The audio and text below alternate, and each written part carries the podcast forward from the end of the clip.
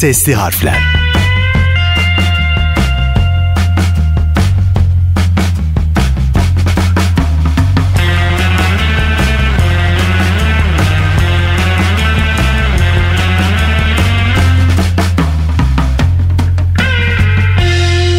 Sesli harflerden herkese selamlar. Ben Bahri Fedai. Her hafta yeni bir icat konusuyla sesli harflerde sizlerle buluşuyoruz. Umarım keyifler yerindedir. İcadımıza geçmeden önce hatırlatmak isterim. Sesli harfleri sosyal medyadan takip edebilirsiniz. Orada yaptığımız paylaşımlara da ortak olmanızı bekliyoruz. Lafı daha fazla uzatmadan icadımıza geçiyoruz. Sesli harflerin bugünkü icat konusu tıraş makinesi. Sabun veya su olmadan tıraş olabilmek erkeklerin belki de yüzyıllardır rüyası olmuştur. Geleneksel usturalar ve tıraş bıçakları 19. yüzyılın sonlarında tıraş makinesinin gelişimine yol vermiş ancak tıraş hala ıslak, zaman alıcı ve narin bir operasyondu. İşte bu sebeple elektrikli tıraş makinesi icadına gereksinim duyuldu. Biz de sesli harflerde gündelik hayatımızı kolaylaştıran ve bize zaman kazandıran bu gereçlerin farkına varalım istiyorum. Günümüzde kullandığımız hemen hemen her şey şarj edilebilir veya elektrikle çalışıyor. Diş fırçaları bile artık eskisi kadar basit değil. Modern yenilikler sınır tanımıyor. Elektrikli tıraş makinesi modern bir yenilik gibi görünebilir ancak bu buluş neredeyse bir asırlık. Tabii ki onlarca yıl boyunca güncellendi, geliştirildi ve yeniden tasarlandı. Ancak orijinali 1930'larda daha iyi bir tıraş olma yolu olarak ilgi gördü. 1910 gibi erken bir tarihte kavramsallaştırıldı ve onu tasarruf eden adam elektrikli tıraş makinesini pazara getirmek için fikirden patente tam 20 yılını harcadı. Dünyaya elektrikli tıraş makinesini armağan eden mucidimiz Albay Jacob Sheck. Albay Jacob Sheck 1898'de İspanya-Amerika Savaşı'nın patlak vermesi sırasında Birleşik Devletler ordusuna katılıyor. Filipinler'deyken neredeyse dizanteriden ölüyordu. Ordu sağlık nedenleriyle onu askeri telgraf hattı döşeyen grubun bir parçası olduğu Alaska'ya transfer etti. Şek'in talihsizlikler yakasını bırakmıyordu. Alaska macerasında da yaralanmıştı. Bu yaralanma asker olduğu için her gün tıraş olabilmesini önemli ölçüde daha zor hale getirdi ve sonunda onun beyninde yeni bir icat fikrinin çarklarının dönmesine neden oldu.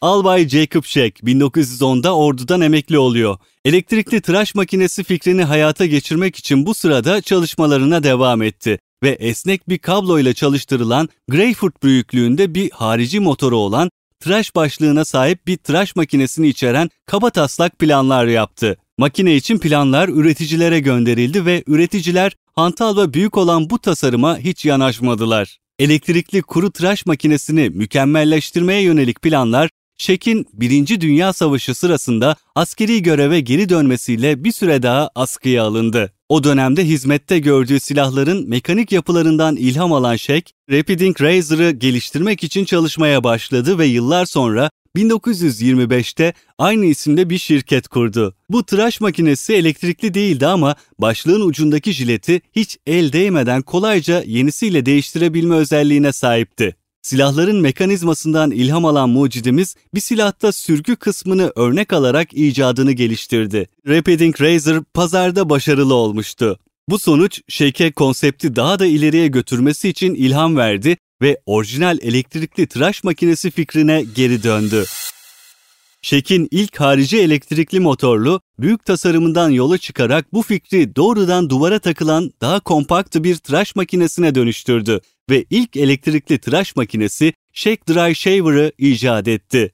1927'de Shake, işlevsel prototiplere ve ürünü pazara sürmek için yeterli güce sahipti. Büyümeye ve yenilik yapmaya devam etmek için varlıklarını sermaye karşılığında sattı. Shake Dry Shaver şirketi 1930'da hayata geçti ve inovasyonunu ülke çapındaki erkekler için geniş ölçüde erişebilir hale getirdi. Fikir kabul edilenden daha fazla ilgiyle karşılandı. Bu noktada elektronik cihazlar ortalama bir evde yaygın değildi. 1930'da elektrikli tıraş makinesi fikri birçok kişiye garip geldi. Çünkü elektrik ışıkları ve bazen de elektrikli sobaları çalıştıran bir şey olarak görülüyordu. Bir televizyonun çalışan ilk prototipi ancak 1927 yılında ortaya çıktı ve 1951 yılına kadar çoğu insanın evinde televizyon olmayacaktı. Mikrodalga fırınlarda henüz yoktu. elektrikli mikserler çok yeniydi. Bu sebeple elektrikli tıraş makinesini insanlara alıştırmak onun için çok zor bir işti ama yılmadı. Şek'in ev elektronik cihazlarının sınırlarını nelerin beklediğini bilmesinin hiçbir yolu olmasa da cihazın yavaş yavaş benimsenmesi onu güçlendirdi. Stanford'da bir fabrika kurdu ve 100 kişiye yakın çalışanı olmuştu. Kuru tıraş makinesini uyarlamaya ve farklı modeller çıkarmaya devam etti. 1940'ların ortalarında elektrikli tıraş makinesi artık tam anlamıyla ilgi görmeye başladı. Norelco'nun operasyonları devraldığı ve elektrikli tıraş makinesini geliştirmeye devam ettiği 1981'de zirveye doğru yavaş ve istikrarlı bir yükseliş devam etti. Çoğu insan tıraş ritüelini günlerinin önemli bir parçası olarak görür. Rahatlayarak ve kendilerine bakım yaparak geçirdikleri zamandır ve bunun gibi rutinler insanlara bir huzur ya da normallik duygusu verir. İnsanlar jiletlerle tıraş olmaya alışkındı ve onlardan çılgınca farklı bir şey yapmalarını istemek, kahve içen birinden çaya geçmesini istemeye benziyordu. İnsanlar ilk başta elektrikle çalışan tıraş makinesi fikrine sıcak bakmadılar. Şekin ısrarı bir imparatorluk kurmaya yetecek kadar insanın fikrini değiştirmeyi başardı. Bir elektrikli tıraş makinesinin faydalarının ve rahatlığının tıraş ritüellerini nasıl olumlu yönde etkileyebileceğini anladıklarında insanlar hızla elektrikli tıraş makinelerine geçiş yaptılar. O dönemde elektrikli tıraş makinesi jilet satışlarını düşürmüştü. Kullanılıp atılan jiletli tıraş bıçakları zamanla çeşitli firmalarca dağda geliştirilirken Remington firması 1937'de farklı bir elektrikli tıraş makinesini satışa sundu. Philips firması ise ilk döner başlıklı elektrikli tıraş makinesini icat etti. Şarj edilebilir pille çalışan ilk elektrikli tıraş makinesi ise 1960'da üretildi. Elektrikli makinelerin ortaya çıkışı jiletli tıraş makinesi üretimini yavaşlattı ancak jiletli makineler ortadan kalkmadı. Jiletli makine üreticileri kullanılıp atılabilen ucuz plastik tıraş makinelerini geliştirdi. Ardından iki jiletli tıraş bıçakları ortaya çıktı. Bir süre sonra üst üste 5 jilet yerleştirilmiş kartuşlu tıraş makineleri üretilince tıraş olmak çok daha kolaylaştı.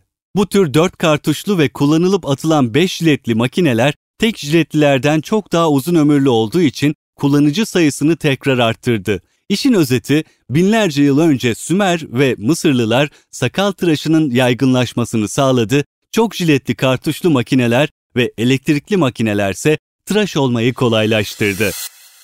Konumuzun burada sonuna geliyoruz. Haftaya yine hayatımızı kolaylaştıran bir icat konusuyla burada sizlerle olacağım. Sizin de merak ettiğiniz bir konu varsa lütfen Sesli Harfler'in sosyal medya hesaplarından bana ulaşarak iletin. Ben de burada sizin belirttiğiniz konuyu paylaşabilirim. Ben Bahri Fedai, herkese güzel ve mutlu bir gün dilerim. Hoşçakalın.